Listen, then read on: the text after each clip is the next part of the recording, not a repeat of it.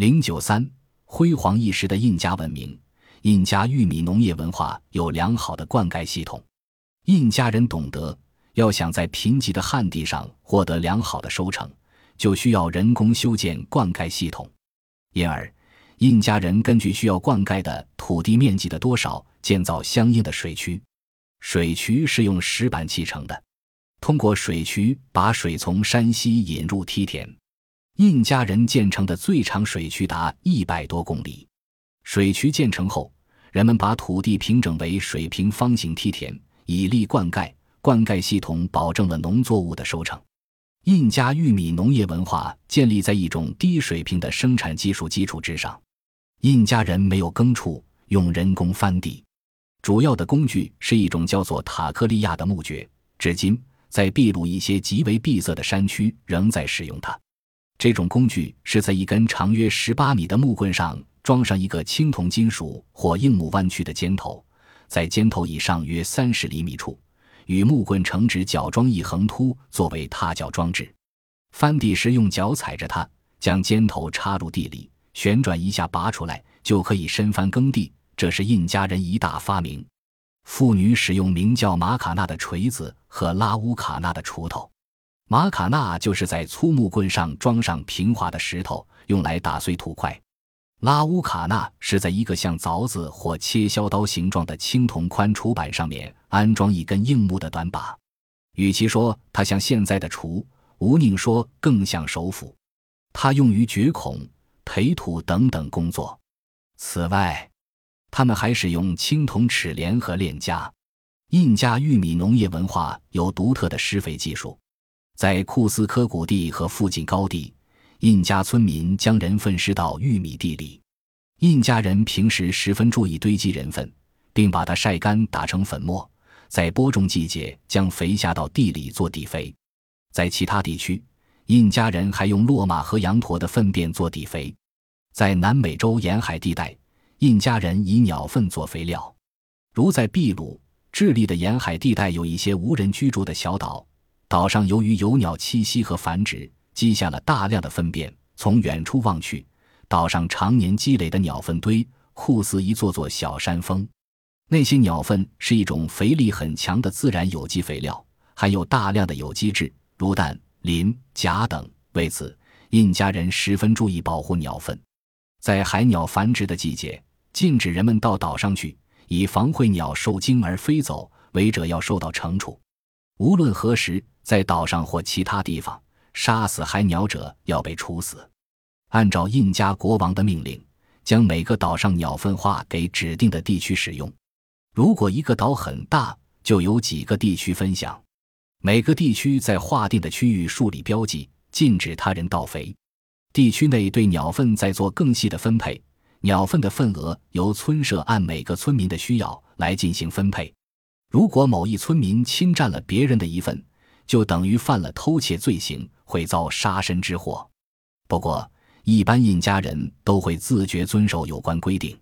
印加玉米农业文化的繁荣，靠独特有效的土地使用管理制度做保障。印加帝国的土地在名义上都属于国王所有，而实际上是由各个村社支配。每个村社把可灌溉耕地划分为三部分：太阳田、印加田和村社田。太阳田属于最高大祭司、祭司、庙宇管理人；印加田属于印加国王和王室所有；村社田属于村社所有，并在村民中进行再分配。关于村社田再分配的情况是这样的：村社酋长库拉卡负责每年分配土地工作，每对村社夫妇享有一份土地，大约一图普，约合四千平方米。如果这对夫妇家增添一个男孩，就给这家增加一图普。如果这对夫妇家增添一个女孩，就给这家增加半图谱。村社田的使用都是暂时的，每年必须重新分配。印加帝国土地耕作生产者主要是村社男性社员，他们年龄为二十五岁到五十岁，被称为普里克斯。他们必须在规定的日子里，首先耕种太阳田，接着耕种印加田，最后耕种村社田。太阳田上的收获归祭司所有，印加田的收获归王室所有，以作供赋。村社田的收获一小部分作为全村的公共储备，保障村社的各种需要，并用以救济困难的村民，大部分用以村社社员各家的家庭生活。三卓越的工艺技术和科学文化，如果说玉米文化是印加村社社员的创造，那么以手工业工艺技术为主的科学技术便是奴隶、奴仆、杂工和手工业者的创造。印加帝国的世袭奴隶叫雅纳科纳，据传说雅纳科约起源于印加王对某一个地区反叛部落的惩罚。有一次，数千名反抗印加统治的起义者及其同情者在起义失败后，被强制性地赶到雅纳科纳城准备处死。后来由于印加王后的奖情而改为服劳役和做杂工，这些人就以该城名字而得名为雅纳科纳，成为终身奴隶，他们为主人所有，完全受主人支配，没有任何自由。印加奴隶和手工艺人不仅继承了古代安第斯山地区人民的农艺、冶金、建筑、纺织及制陶方面的生产传统，而且在手工艺技术上有新的发展与创新，并在医药学、天文学和历法等方面取得了卓越的成就。每年夏天，印加统治者驱使大批雅纳科纳开采矿石，主要有铜、锡、银、铅等矿石，但是他们还不知道炼铁的工艺。印加人的冶金工艺技术有长足的发展，他们一方面受安第斯山地区人民金属加工技艺的影响，进行黄金加工，另一方面同时受到被征服地区，特别北部沿海奇木工艺的影响，主要进行青铜合金工艺加工。据历史文献记载，印加国王曾把奇木的冶金工匠迁到首都库斯科来发展冶金业。尼罗河畔神秘的古埃及，欧洲人即使来到埃及，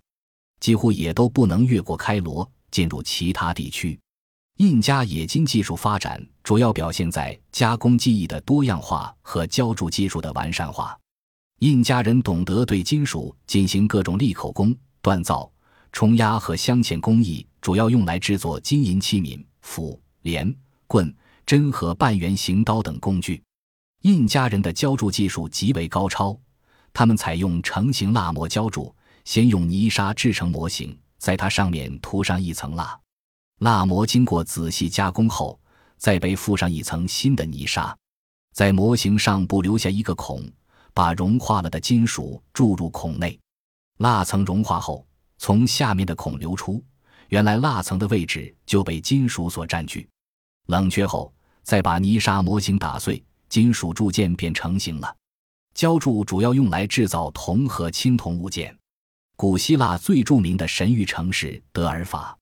印加人冶金技术的发展直接刺激了装饰艺术的发展。他们用金银制成男女人像和骆马塑像。库斯科太阳神庙的太阳神金像和金银装饰品，更显示了印加人在装饰艺术方面的突出成就，其技巧已接近欧洲的文艺复兴时代的制品。金属装饰艺术也体现在贵族们的生活之中，根据考古发掘的材料，在一个贵族的坟墓中，往往藏有几十磅到几百磅用金、银制成的各种装饰品。印加人的创造才能还集中表现在纺织技艺上，他们的某些织物至今仍没有人可与之相媲美。与此前相比，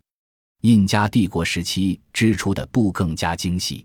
如一千年前留下来的一幅地毡，每英寸含纱线达五百根，而欧洲中世纪的地毡每英寸只有一百根。在今天秘鲁南部沿海皮斯科附近出土的木乃伊套服，被称作是世界纺织品奇迹之一。印加人纺织物分毛织品和棉织品两大类，其织物品种之多，足以使现代的观赏者惊叹不已，陶醉其中。在印加人的织品中，既有简单结实的单层布，也有精致美观的双层布和多层布。布面上的花边色彩多样和谐，主要颜色有红、黄、橙黄、深褐、蓝、紫红、绿、白和黑色，每种基本颜色又有深浅不同的区别。这样，印加人可以染出一百九十种色调不同的线。纺织技术的发展刺激了装饰化的发展。印加人喜欢在衣服、毛毡、布匹等织物上面绘制装饰画，题材主要取之于自然界，除了植物和动物外，还有人类的活动和几何图形。几何图形呈方形、圆形和三角形。几何图像也很讲究对称性。在这些装饰图案中，印加人还夹杂使用金光闪闪的金线和色彩鲜艳的羽毛，这使印加纺织品更具有独特的美学意义。印加时期有原始的竖式织布工具和横式织布工具，这两种工具都有两根平行的横档。用这种工具织布时，上面一横档固定在树干上，下面一根用一条长带子系在织工的腰带上。织工坐着或跪着工作。同纺织业相比，印加帝国时期的制陶业进步不大，但也有一定的发展。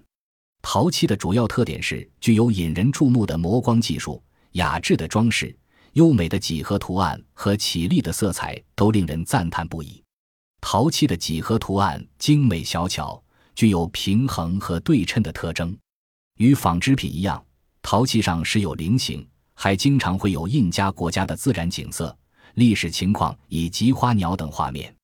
这些既具有浓厚的生活气息，也表现了印加人的审美意识。